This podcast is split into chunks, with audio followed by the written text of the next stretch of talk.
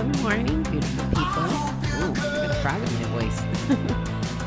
yes, I overslept again.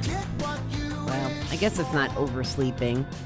I had a conversation with my my counselor on Thursday and I told her I was like, I feel so guilty. I was getting up solidly at 3:34 every morning, getting all my stuff done and including exercise and meditation. Like I was kicking ass in the morning. And then this last week, I could blame it on my buddy for going to dog sit, so we haven't been biking. I could blame it on him. But really, it started happening the week before. And uh, I was kind of beating myself up about it. And she said, Bobby, it's summer. And I'm like, yeah, it's summer. The days are longer. Like, gotta go. The show's gotta get the show on the road. And I wasn't grasping what she meant. And she kindly reminded me summer is we're programmed, you know, from early on that summer is when we're off. Back then it was school, but our body knew that summer was playtime and rest time and we could sleep in and we didn't have to set the alarm. And I never made this correlation. So I am gonna give myself a break on that, but also gonna try to get my butt back in routine tomorrow. And I figure if I get up super early a couple days, it'll make me tired to fall asleep at night. Because that's another piece of the problem is I haven't been sleeping good. Those fireworks are aggravating. I cannot figure out why they're blasting fireworks. And it's not just in one place. Like I can literally see them in both directions, which I discovered Friday night. Like, why are they doing this? I have no idea. Anyway, I know we got 4th of July coming too, so it'll, oh God, it'll inherently get worse. Oh, I wish I didn't remember that right now. Okay, how about we do the reading instead? All right, today is June 28th, and it starts off with a note from Kab- Kabir, Kabar. I am wearing the linen of night and day. As time passes and we go through each day, we weave the tapestry of our lives. There are snags in some places and lumps in other, but the overall beauty is only enhanced by these elements. The craftsmen of India, with their fine skills, each make one intentional flaw in their work to help them remember they are help them remember they are human and only God can make something perfect. So it is with our recovery. We create the beauty of our lives just by living. We may like some areas of the weaving more than others, but it is all beautiful in relationship to the whole. When our critical eyes are too sharp, we get into trouble. When we put on our glasses of acceptance and willingness, we can see the finery which we and our higher power have been weaving together. Today, help me see life and living as an art. Help me trust the fact that each experience is as it should be. Help me let each day and each night become a part of my weaving and allow God's hands to guide the process. When I when I pre-read this so I wouldn't stumble as much, that's kind of the idea. I I resonated with the part when our critical eyes are too sharp, we get into trouble. And that jumped out at me this morning because as I was journaling, part of the homework from the alcohol free class that I'm still doing is every morning we have to. Whoa, here goes the yawn. Sorry about that, guys. We had to write what we were grateful for, three things we were grateful for, and then three things we love about ourselves. And I'm sure if you've ever tried that, it's not easy. It's definitely not easy at the beginning of the journey. And if I didn't have, you know, a weekly practice on this at group, I probably wouldn't be as, you know, okay with doing it as I am today. It, it definitely took practice to get here. But now that I'm here, I'm pretty good. I can I can say it out loud a lot of times. I can write it down. I mean, what I'm grateful for is easy, but the the what do I love about myself isn't always easy. So it, it happened this morning was I was writing down I can't even remember what I was writing down, but I was writing it down and I had a a but thought or a that isn't true 100% of the time or like one of those those thoughts and it I've been practicing really hard on this mindfulness stuff especially as I learn more about it. And again I'm I'm so learning and have such a baseline. It's not it's not anything I could even I don't even know if what is it amateur is amateur lower than novice?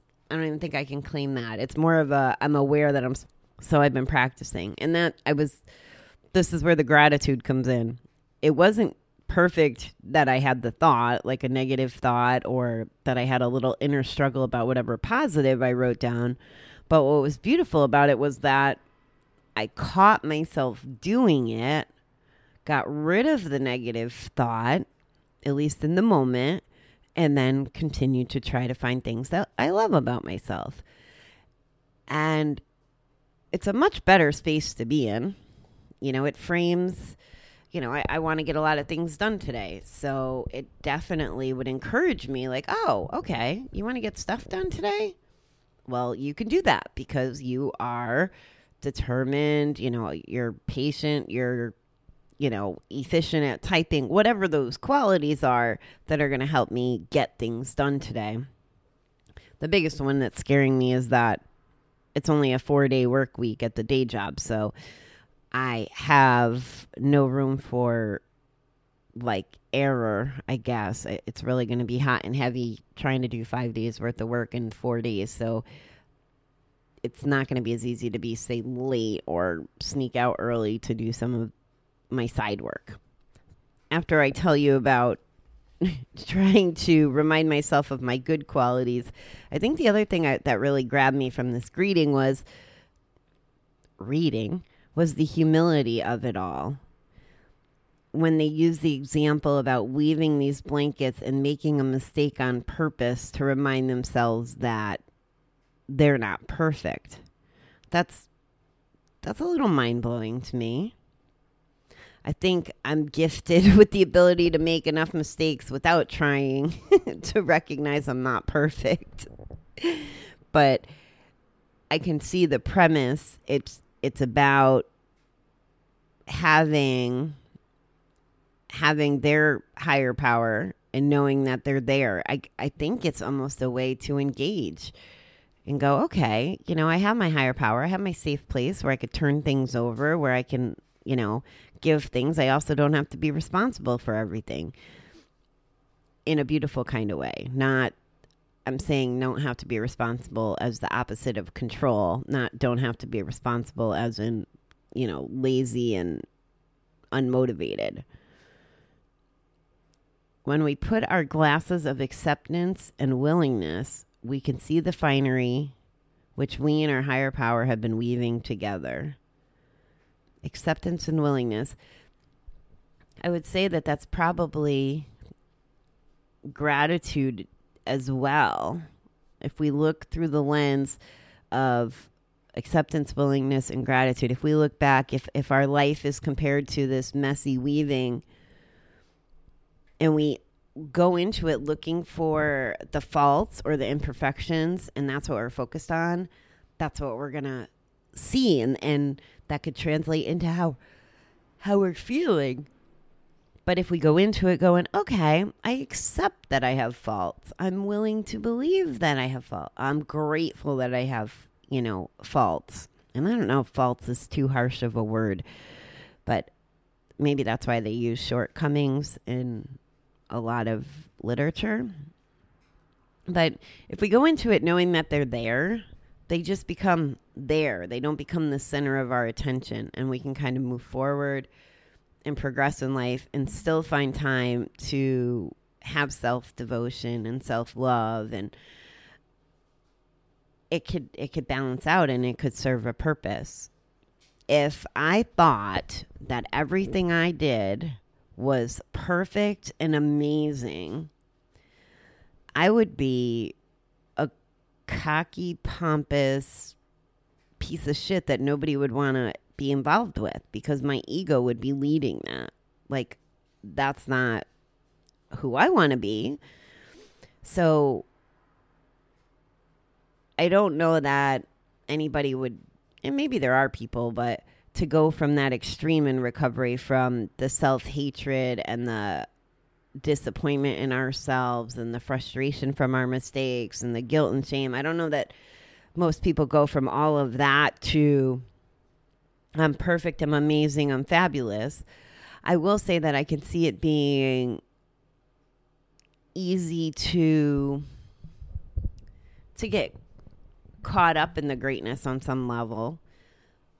I think there's a fine line between between the two. I want to I want to keep you away from all that negative self-talk. Well, you have to want to keep yourself away from that negative self-talk too. And like I said in the beginning, it's a practice. It's such a practice. And I'm going to tie in that piece about the people we choose to have in our lives too with this because if you have someone in your life that maybe doesn't see you the way that you want to be seen or they influence you in a way that causes self-doubt or um